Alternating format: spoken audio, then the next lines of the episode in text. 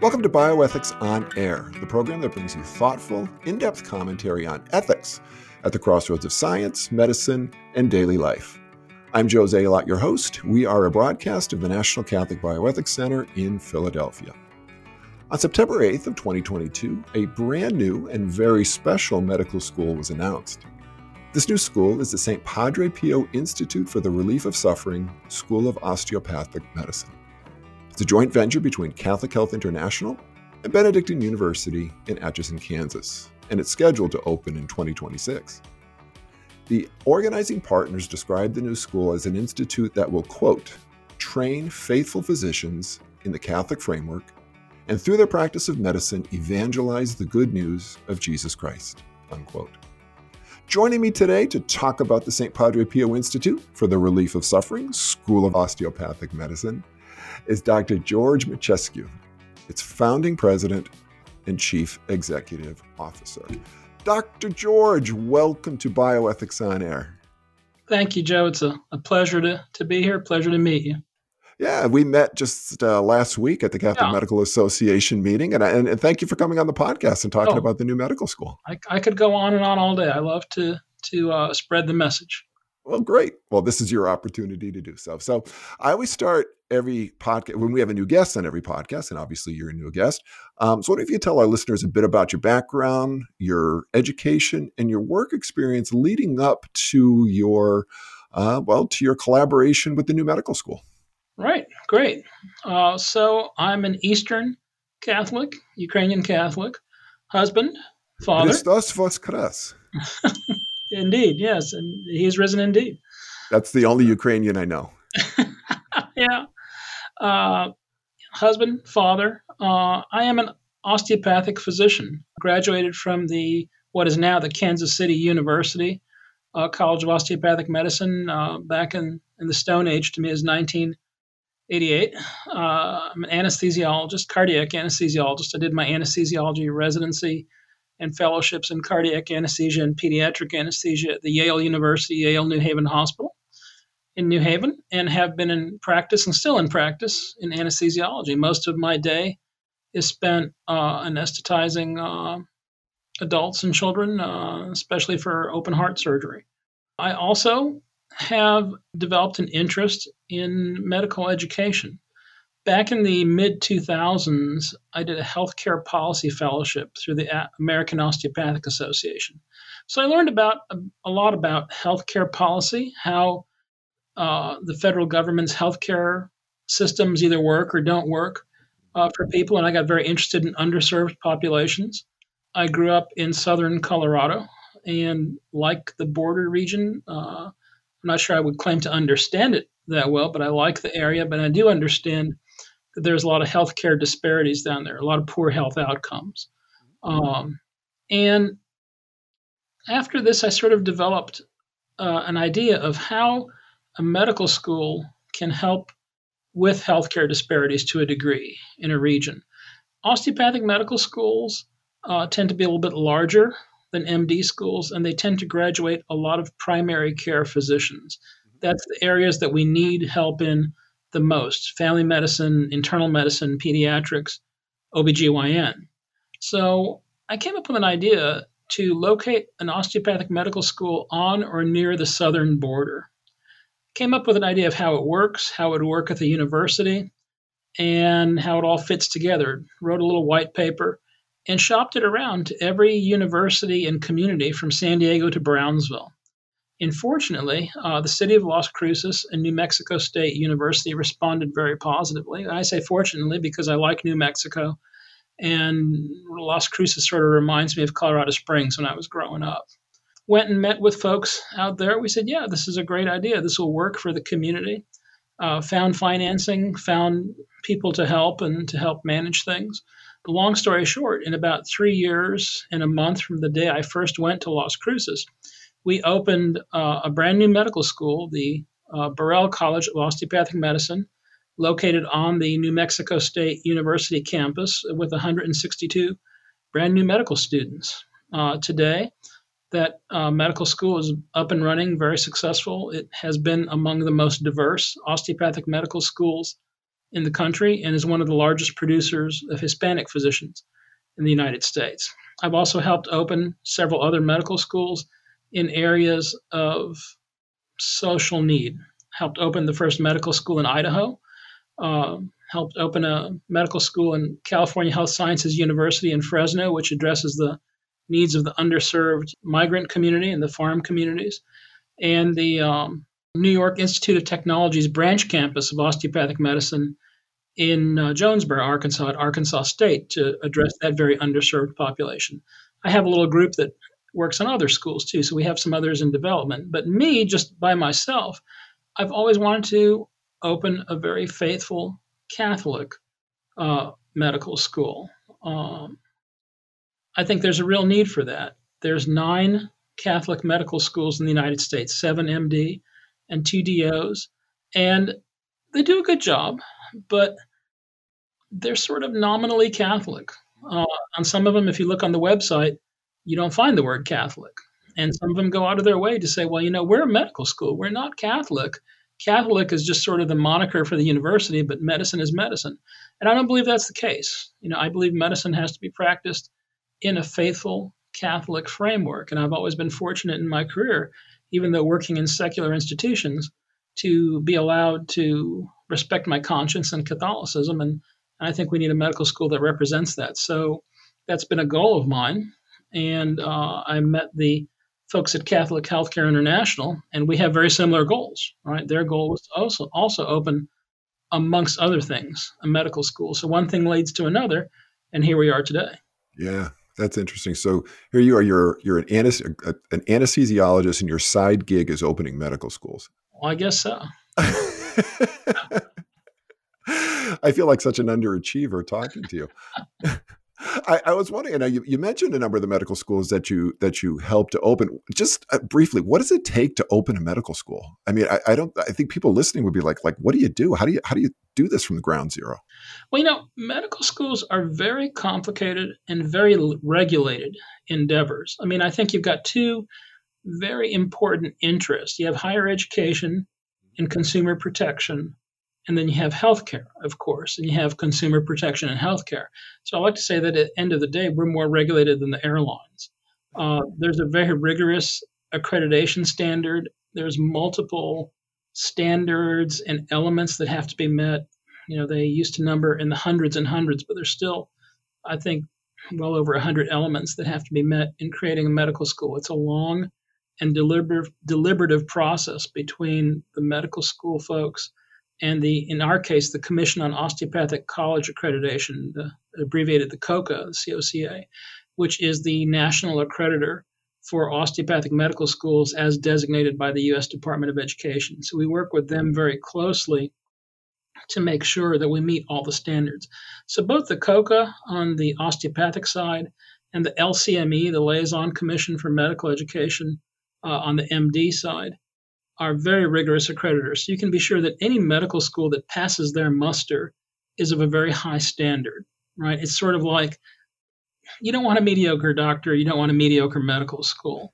So the process works to meet all these standards. You have to find financing, right? These are expensive endeavors.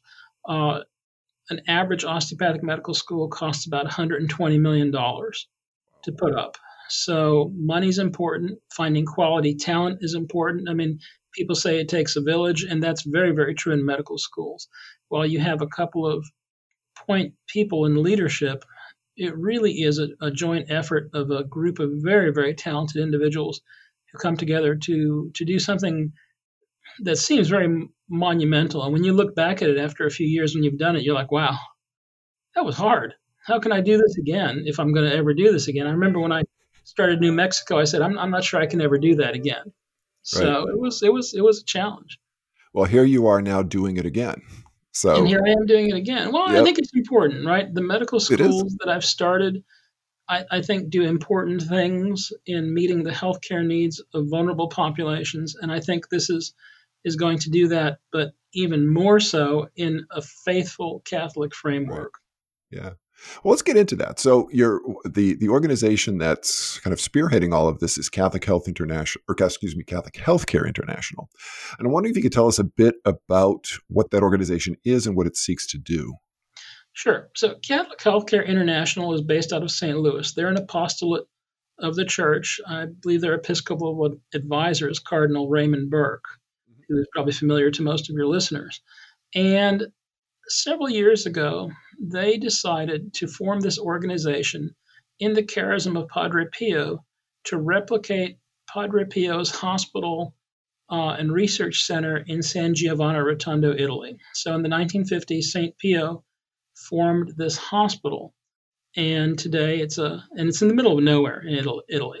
And today it's a thousand bed hospital, a major research center, but they don't have a medical school. So uh, CHI was formed under the leadership of Jerry Palazzolo, who's a former hospital administrator, to replicate this in the United States because it was Padre Pio's vision that there would be casas around the world to relieve the suffering of, of afflicted individuals. And part of what their mission was, and Cardinal Burke said, and Bishop Boyea from the Archdiocese of Lansing said, you really need to have a medical school because there's that multiplier effect, right? Because a medical school trains hundreds of physicians, generations of physicians, as I say, to go out and spread the good news. So that was important. And Italy, again, had never had a medical school. So they did this, I think, back in 2009.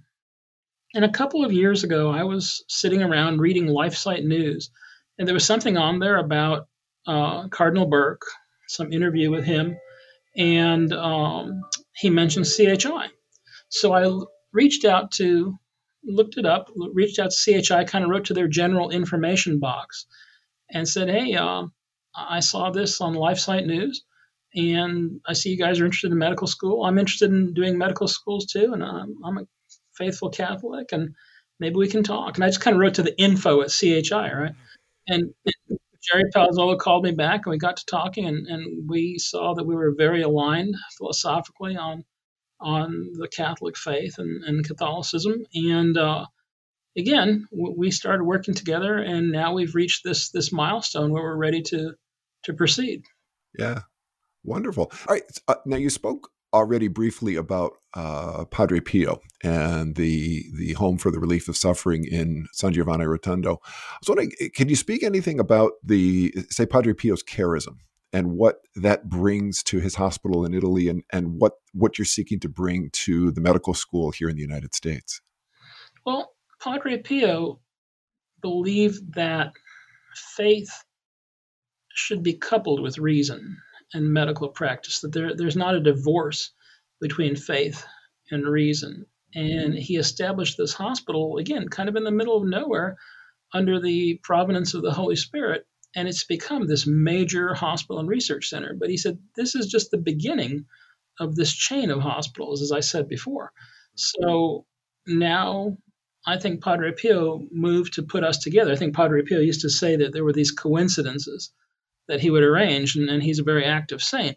So this was one of these coincidences, and what we want to do is to evangelize the good news of Jesus Christ through the practice of physicians, right? Because we have, I think, physicians have a sacred trust. And I like to say that the, I'm an anesthesiologist, right? And I like to say that the job of an anesthesiologist is sacred because we're frequently the first and last human contact that people have in their lives.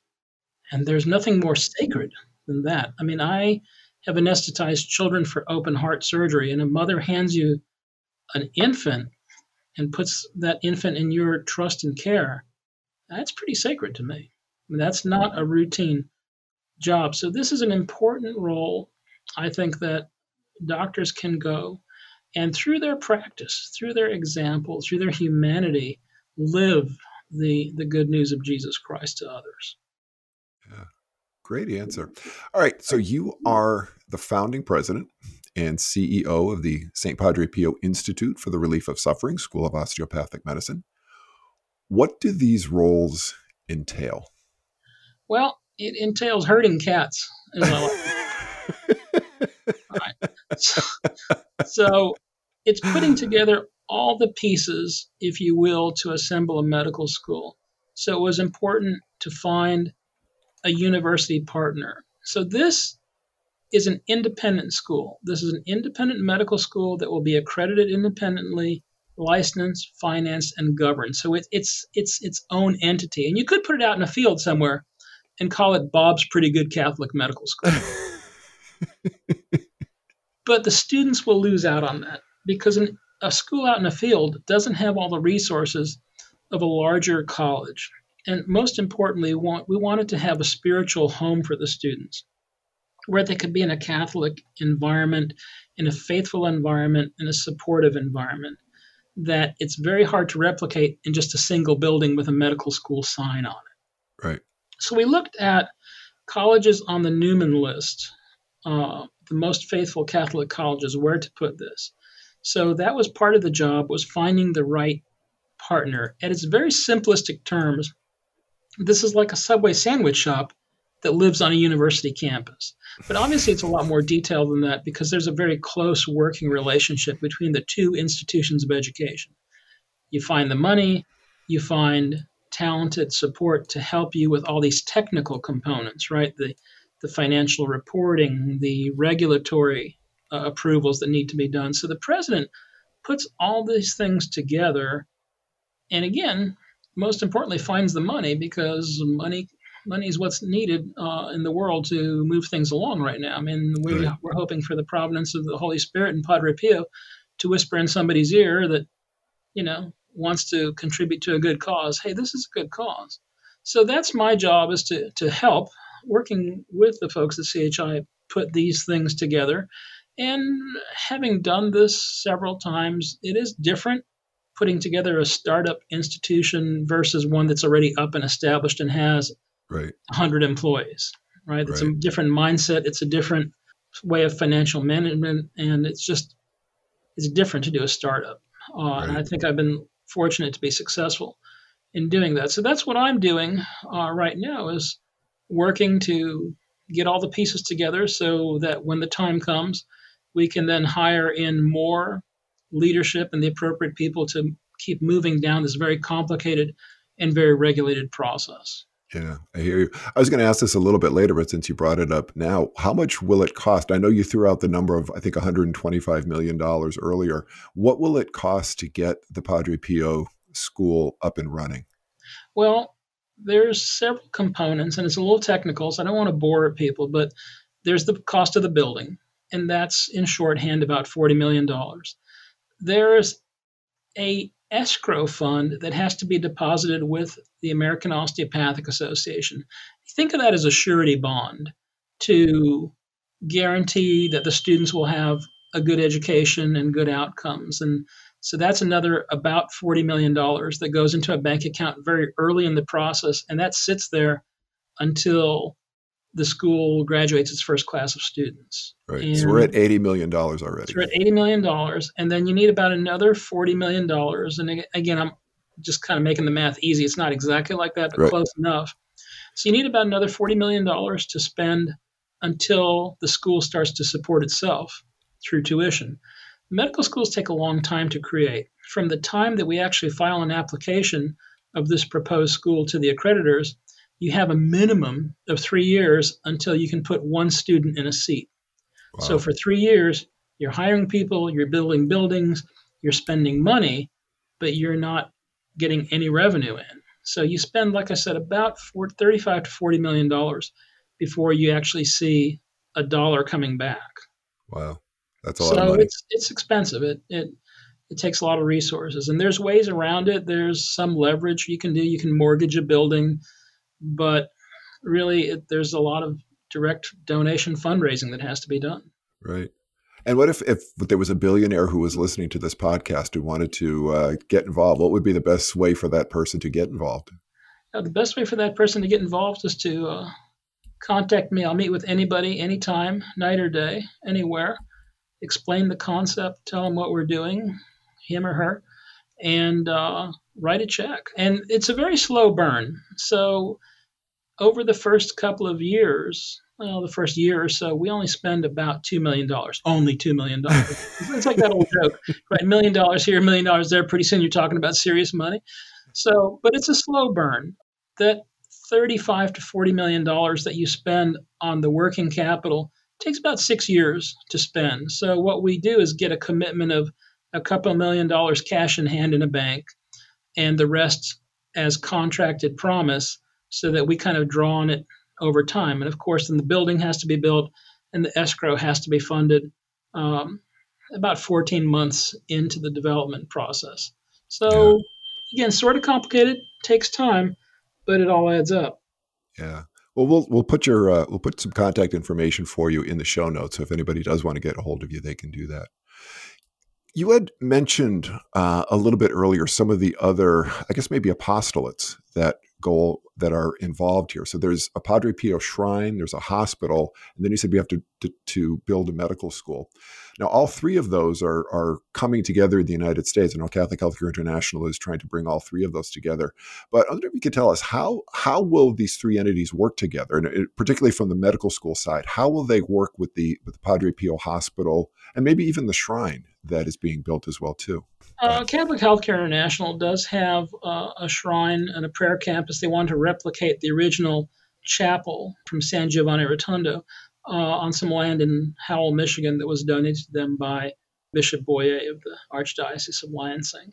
They also have in their plans to develop the hospital to d- duplicate the Casa in Italy and the uh, Terri Schiavo home for the brain injured. Uh, mm-hmm. We know that the developmentally disabled the brain injured in this country are treated as you know not people right. sometimes. So that's part of their their mission is to you know to care for this dignity uh, of every human being regardless of their age or disability. So that's in their plans. The medical school is a component of that and the way it fits is a resource for future physicians for these enterprises. Uh, some revenue from the medical school goes back to feed these other causes, if you will. We know that the medical school will consume most of the tuition dollars that it, it takes in. But instead of going to, say, you know, investors or to a bigger university, sometimes a medical school is part of a you know university, and the excess revenue goes back to the big university to pay for uh, the philosophy department. Right this case, it will go back to CHI to pay for their clinical projects, right? The hospital and the home for the, the brain injured. So that's how it all fits together. The the medical school, well, they're working on their prayer campus, and, and Mr. Palazzolo has always been doing that for a time. The hospital is equally complex, if not more, more than a medical school. That's his area. That's going to come down the road a little bit. There are some potential donations of physical facilities up in Michigan for them to do that. And this is going to be located again on the campus of Benedictine University in Atchison. So geographically, they're not close together, but philosophically, right. they all fit. Yeah, really good. I liked if we could go and um, pull apart a couple of your quotes from sure. a uh, a new an interview that you you did with Catholic News Agency when the when the new medical school was announced. So in that interview, uh, first quote is this, and I actually I, I, quoted part of this in the introduction. You stated, "quote the the mission of the medical school is to train faithful physicians in the Catholic framework, and through their practice of medicine, evangelize the good news of Jesus Christ." Unquote. In concrete terms, what does that mean for the medical school? what that means is that the students will understand the role of Catholicism and Catholic bioethical principles in their education. And a mm-hmm. good example of that, well, I've got a couple examples. When I was in medical school, we learned about a lot of different drugs and pharmacology. And you learn about oral contraceptives and how they're built, how they work. And I sat there watching the professor and I kind of looked up at one of the drugs they were talking about. I'm like, well, that's an abortifacient this is working by causing an abortion. Now, maybe it's causing an abortion at a very, very early stage of development, but it is causing an abortion, right? And as under our faith, we believe that a person is a is a, a fully formed person in the image and likeness of God from conception to natural death. But if the school doesn't point that out, and if a student's sort of not paying that much attention, you think, okay, a birth control pill. Right, right. Another thing, when um, when my wife was with our third child, she was a little bit older, and their obstetrician said, "Okay, well, we can get you an amniocentesis and and and check that." And we were like, "Why?" Well, in case of Down syndrome or something like that, we're like, but we're not going to do anything regardless right. of your results. So why would we want to do an unnecessary test? And the obstetrician didn't mean it in a kind of negative sense, but it was like explaining oxygen to somebody that grew up on the moon. it was so far out of their frame of reference because, oh, yeah, you're right. I just never thought about it that way.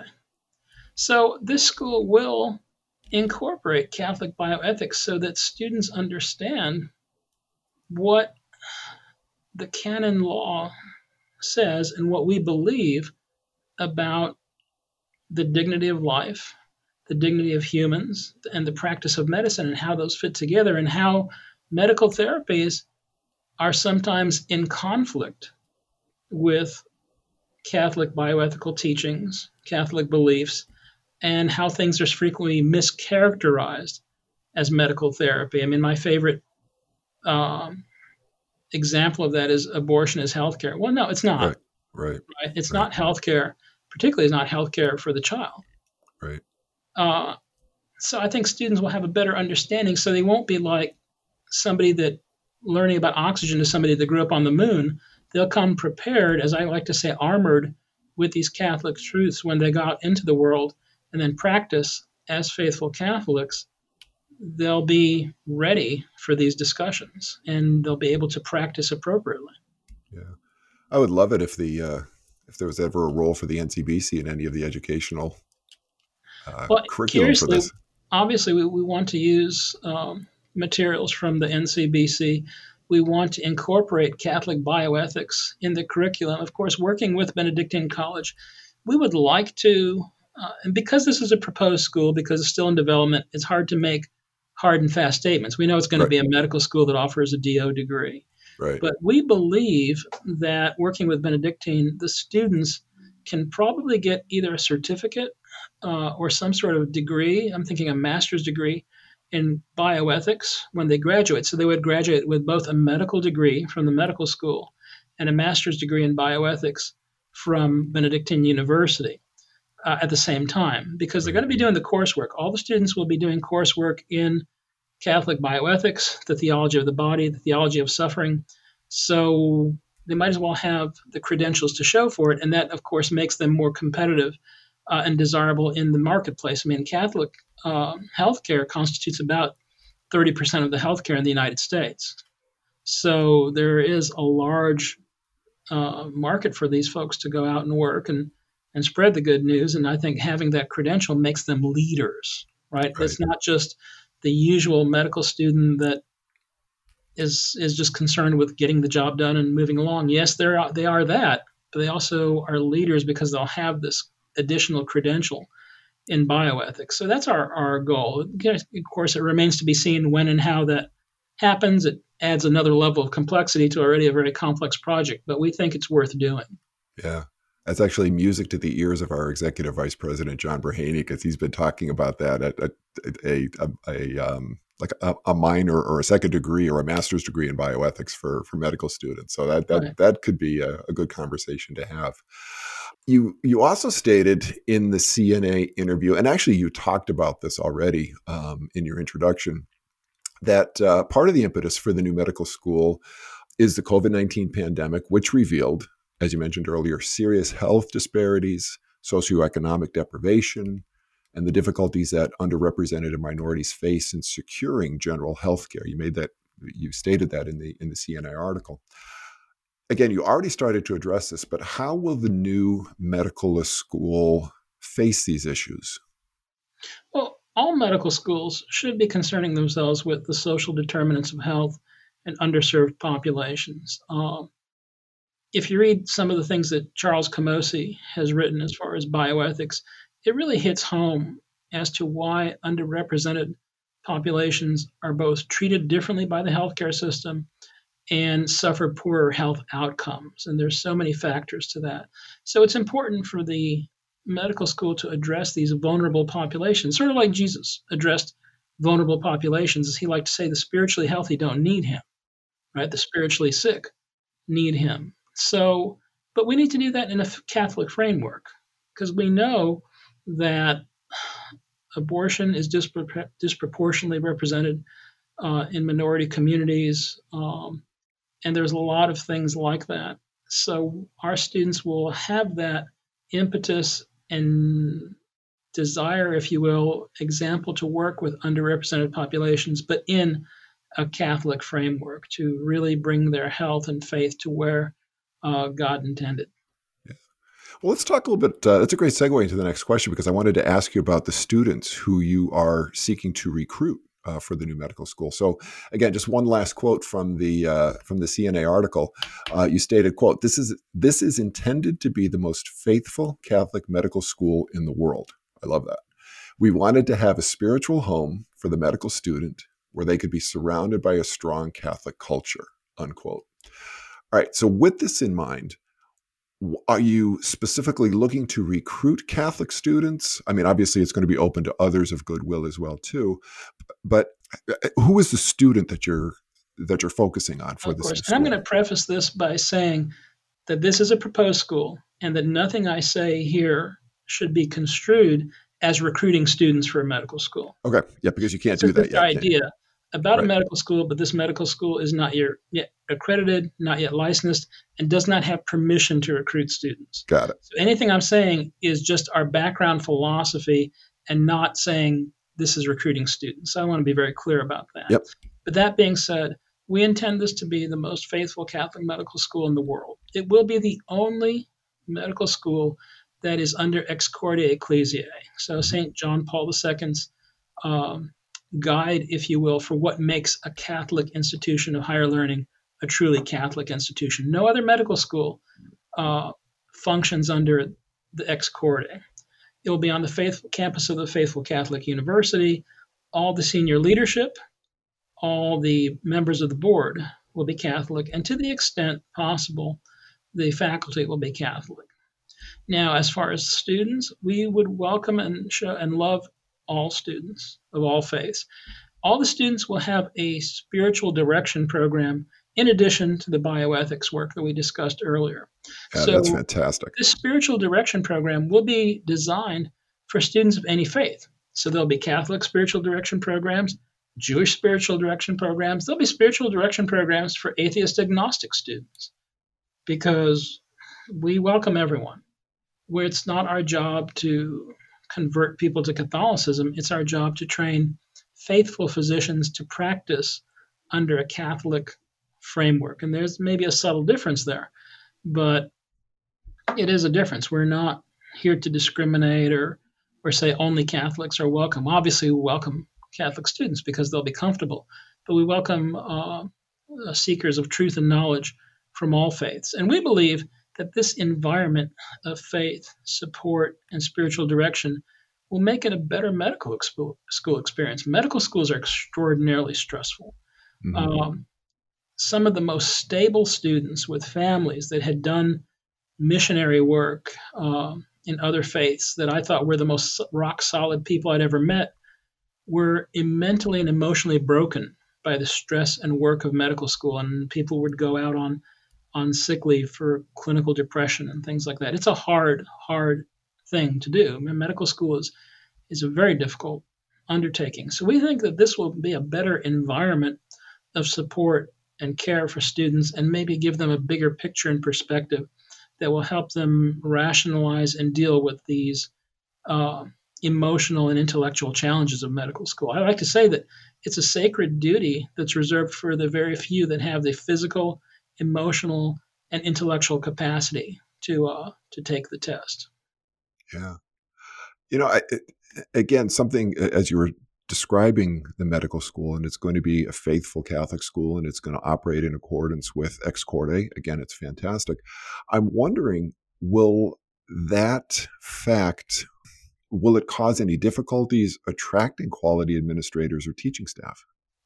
I don't think so. We've already been approached, and really we've just been talking about this, right? This is mm-hmm. since the eighth, when it was signed with uh, Benedictine, was the first real, more or less public acknowledgement of our efforts. And even before that, we were being approached by people interested because I think there's a real desire. There, for faithful Catholics, there is no real home for them. I mean, you read all the time about people being forced out of their jobs or leaving their jobs because they're not comfortable in the culture of an institution of higher education, even ostensibly a Catholic institution right. of higher education. I mean, I remember reading something about that just the other day in the Catholic World Reporter.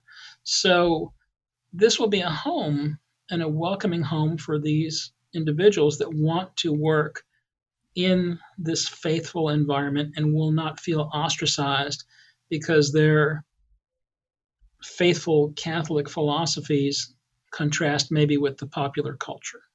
Right. Now I know you you can't recruit students, and I'm assuming you can't recruit faculty at this point either. But well, we can you, recruit faculty. Oh, you can. We can recruit think, faculty.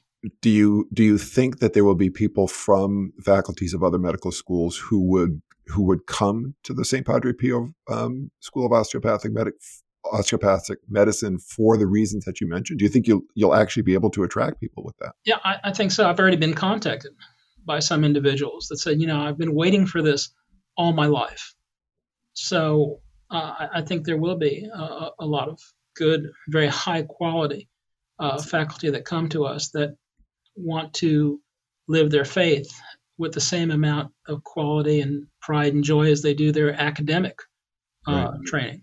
So we can right. recruit where we have to do that responsibly. Again, that's a stepwise process. You can do it right. anytime you want, but there's a way to do it responsibly and a way to do it so they're protected and you do the right thing with the resources and the money you have and the folks that you're hiring. Yeah. Uh, follow up to that, since the medical school is going to operate in accordance with Ex Corde and it will not violate Catholic teaching, do you anticipate there'll be any difficulties with accreditors? Well, no, because as a faith based institution, there is an exception under the U.S. Department of Education's guidelines for these institutions that we can um, both hire and set our processes to be consistent with the mission of the medical school. And actually, I have to give a lot of credit to Liberty University uh, in Virginia. They have an osteopathic medical school, and they were amongst the early folks who who broke this ground, if you will, with the accreditors to say, yes, we understand what your clauses are as far as non discrimination, but we have a faith based mission, and this is our First Amendment right to do this. And the U.S. Department of Education, there were a couple of court cases that validated that. So, and the accreditors are very good. Um, there is a separate subsection of accreditation standards that specifically addresses faith based institutions. So there is that, as they call it, ministerial exemption right. under Department of Education guidelines to accommodate uh, religious freedom. Right.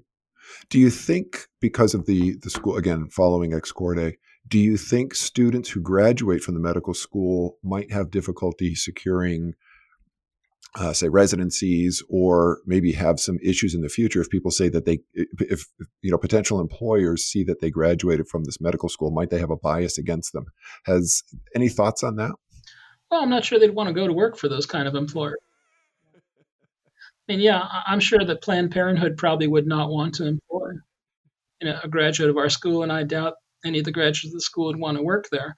But that being said, as I said earlier, Catholic uh, institutions constitute about a third or so of the hospitals in the United States, and there's a large tradition of Catholics providing health care in the U.S. So there'll be plenty of places for them to work. I think most institutions, again, I don't want, and it's a generalization, but I think most institutions put patient care, safety, and humanity above political goals. I mean, that's the kind of hospital I want to be treated in as a patient, right? It doesn't have to be a Catholic hospital but it has to be a hospital that does its best to treat me with respect and dignity at the highest standard of medical care. And I think potential employers will see our medical students as saying, yeah, they, they meet this.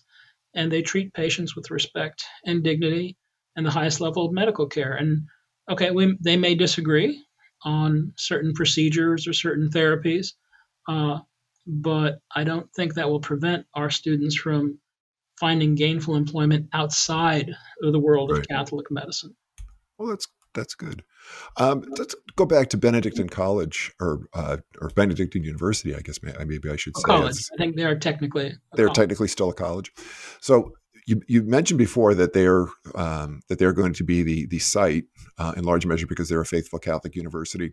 Talk to me about that a little bit more. The, the process of, of, choosing Benedictine and, and where do you see this say long term uh, in terms of collaboration between the college and the medical school? Well, we met with uh, and toured numerous Newman List colleges, trying to find who is the best partner because along with a faithful Catholic college to be a home for the students in the university, you have to have a good partner, right? It's a little bit right. like dating and marriage. You're tied up very closely. And as I like to say, you know, we can't want this project more than the host college. In creating any sort of complex enterprise like this, there'll be good surprises, there'll be bad surprises, there'll be conflicts that have to be worked out. But we all have to be together with the goal in mind, the mission in mind. Just like in New Mexico State, it was not always a bed of roses, right? But they had excellent leadership.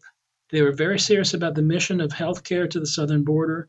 So when issues arose, we were able to sit down and work out a common ground to accomplish our mission. So it was important to have a, a good college partner to accomplish this. And we met with many colleges. Some were and everybody was supportive, right? But some had different timelines, some had different priorities, some had different philosophies about what they're going to have on their campus as far as campus offerings. So I, have to give a mountain of credit to President Steve Minnis uh, of Benedictine College because from our very first contact, he could not have been more enthusiastic, more excited about this potential medical school that would live on his campus.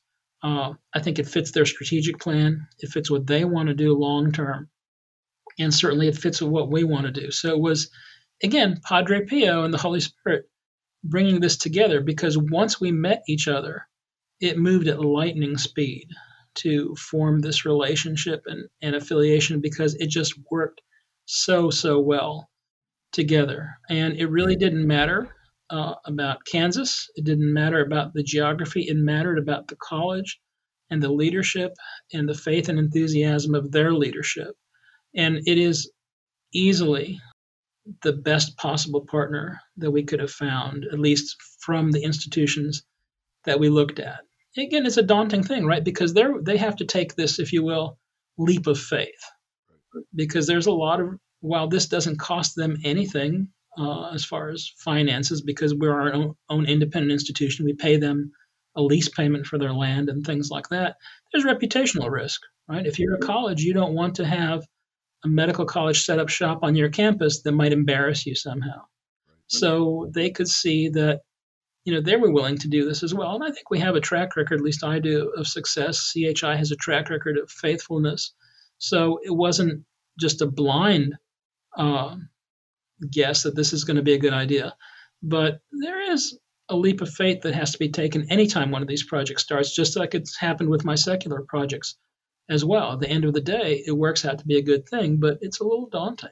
And so Steve Minnis's leadership was very important in in bringing his community together to say, yeah, this this is a good thing, right? Because there are all kinds of stakeholders in the region that you know may have other issues with a new medical school cropping up. Sure. Now, I, I have tremendous respect for Kansas City University, which was my alma mater for DO school, one of the most credible, one of the best and oldest osteopathic medical schools in the United States that happens to be about 45 minutes away. All right, the University of Missouri in Kansas City, about 45 minutes away. The University of Kansas, a tremendously important and good medical school, not very far away. But we're not there to compete with them we're there to complement their missions, maybe. We're there to offer something different to students that are interested. Most of our students will probably not be from Kansas, Most of our students probably will not work in the immediate area of the medical school because we have a mission that has a national and global footprint for Catholic healthcare specifically, not for the people of Northeast Kansas. Now, if that works out that way and there's some people that are happy and choose to work that way, you know, great. But that's not what we're here for, and we're not there to compete with other institutions. We hope to be good and faithful neighbors as as Benedictine College is a good neighbor to right. its colleges in the region. Yeah. So, as we move towards the end of this interview, uh, we've already talked about the challenge of money, and at my, I'm counting things up here, and we're at about 120 million dollars right now is, is is what's needed. So, obviously, the, the finances is a big challenge. But besides that, what other challenges are you facing or anticipate facing in building this new medical school?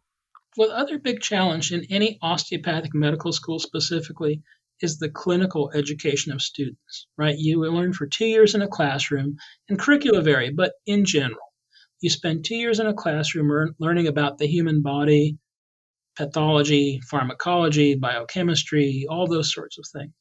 But then you go out for two years to the world to work with patients, to work with other physicians, and to learn the practice of medicine in a clinical environment, right? You can't learn that in a classroom. You can't learn that online. That has to be real world. And that's a challenge for every medical school in the country, particularly osteopathic medical schools, because osteopathic medical schools typically do not own and operate large research hospitals. So the University of Kansas, for instance, has a tremendously large and great medical center in Kansas City, Kansas. Kansas City University the osteopathic school across the street, well, across the state line, does not own a quaternary research hospital. So they work like many other osteopathic medical schools with clinical partners. So they send their students to affiliated hospitals. So the challenge in any osteopathic school, just and ours is no different, is finding clinical facilities to train your patients. And our challenge is also a little bit different because we only are going to have our students in faithful Catholic facilities and with Catholic and Christian preceptors or pre- physician preceptors to in their offices and clinics to help them learn medicine. And you don't have to be Catholic to be a physician that works with us with students, but you just have to respect the tenets of the Catholic faith. So any physician, regardless of religion, that's working with our students has to be credentialed and has to sign a mandatum agreeing to uphold the tenets of the faith. So our students will never be put into a position of, oh, uh, help me uh, with this uh, abortion here. Right? Our students will be in faithful and credentialed systems. And it's a little early to talk about um, where specifically. We know it'll have a national footprint. We think many of our students will be with faithful healthcare systems in the Midwest, more in, in, Illinois and Indiana, just because of a couple of large Catholic systems that exist there that are very faithful. So we think they'll be in that area. And that may also give some reassurance to our stakeholders in the region that we really don't have an interest in the established clinical relationships at a KU or at a KCU because our students have a broader and different requirement for their clinical training. So that's the other big challenge is to get these clinical partners together so the students have a credible and high quality clinical experience. I mean, we want to make sure that we don't just dump a student on the doorstep of your local Catholic hospital and saying, "Here, I'm here to learn medicine." So we'll put a lot of effort and resources into making sure that's a high quality clinical experience because it's a dual role, right? We want to train faithful Catholic physicians or physicians in a Catholic framework. We also want them to be good doctors, right? It would be disrespectful to God and and people if we were training physicians that weren't good at their jobs. Exactly. So that's very very important. That's the other big challenge, uh, and the accreditors quite rightly look very closely at that because money's money. Money's easy to solve as far as meeting the checking the box. If you have the money, you check the box, right? But the clinical relationships, those are harder. Those it's a matter of going out, forming the relationships, explaining what you're doing, and then delivering the resources to make sure the students have a good experience, not just dropped on someone's doorstep, but actually have a curriculum, have learning tools, have evaluation tools, and developing the physicians in community hospitals to be teachers. I mean, my experience for the secular projects was hospital administrators and physicians saying, Oh, this is great. I'm glad we did this. This is fantastic. But we never could have done it without the help of the medical school. I mean, that was one of the criticism I, I had in New Mexico. Somebody called me once, somebody very highly placed, and said, We're being irresponsible for doing a medical school in New Mexico. There's nothing there. And the students are just wasting their time and money. Indeed, there were very good clinical resources there. Nobody had ever thought about doing it at these hospitals or with these physicians or never helped them to become clinical educators. So that's part of our job is to bring new residencies into uh, the training, bring new clinical clerkships. I mean, a DO degree or an MD, an MD degree by itself is really pretty worthless. You can't do anything, right? You have to go out and do a residency.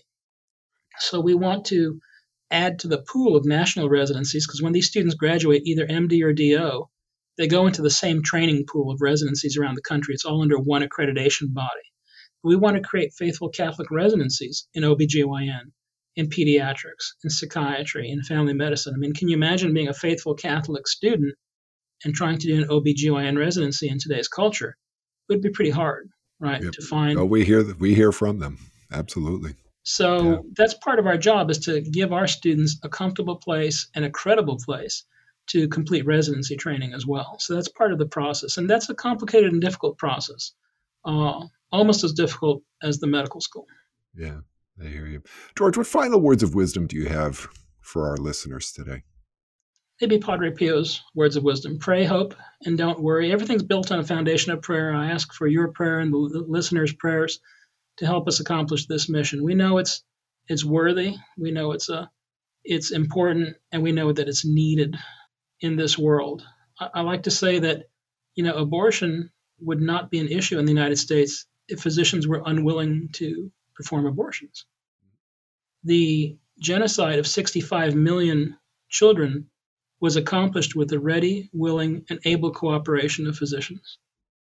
The systematic murder of the elderly and disabled by withholding nutrition and hydration could not be accomplished without the ready, willing, and able cooperation of physicians.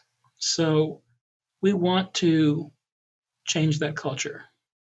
Benedictine wants to change that culture. Our mission is to take the culture back, drive the money changers from the temple, and set things right. And that's very uh, coherent with Benedictine's mission as well. So that's what we're here to do. We ask for your prayers. Um, if somebody out there has a check for $120 million, that would be great too. Uh, but we know that the Holy Spirit will send us the right people at the right time. We think it's, it's worth doing, and we know there are other individuals out there that, that think it's worth doing. It's just a matter of getting us together. Right. And again, once again, uh, if people wanted to get uh, in touch with you or with Catholic Health Care International, um, we'll link the Catholic Healthcare uh, International webpage uh, to the show notes here. Uh, can people get in touch with you? Yeah, they can get in touch with me. Uh, my name is complicated, right? G. Mychaskiw at chi-usa.com. But if you just get to the chi-usa.com webpage, you can navigate yourself into the info links or to the more info links or links about the medical school. And uh, I, I like to say that in this world of email, I respond to every single email, which it can be a little task, but there's nothing I hate more than some sending an email to somebody and they never respond. And then I'm like, did you get my note? So I will respond. It may take me a day or two, but uh, CHI's got a, a, nice web presence and, and it's not too hard to navigate, even for uh, Luddites like me. Very good. Awesome. Dr. George Mychaskiw, thank you for joining me today on Bioethics on Air. Thank you, Joe. I really appreciate it. God bless. You too.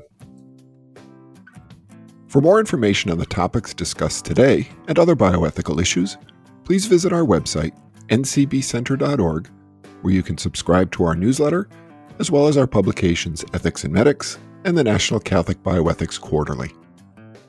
The views expressed on Bioethics on Air are not necessarily those of the National Catholic Bioethics Center. If you have comments or questions about this or any of our podcasts, please contact me, your host, Joe Zalot, at jzalot at ncbcenter.org. Archived editions of the podcasts are available on our website. Please hover on the blogs and podcast button on the main page, and then click Bioethics on Air. Finally, if you enjoy our podcasts, please subscribe to them. And if you would like to support them, as well as the mission and ongoing work of the NCBC, go to our website, again, ncbcenter.org, and click on the red Donate button. Thank you for listening, and may God's peace be with you.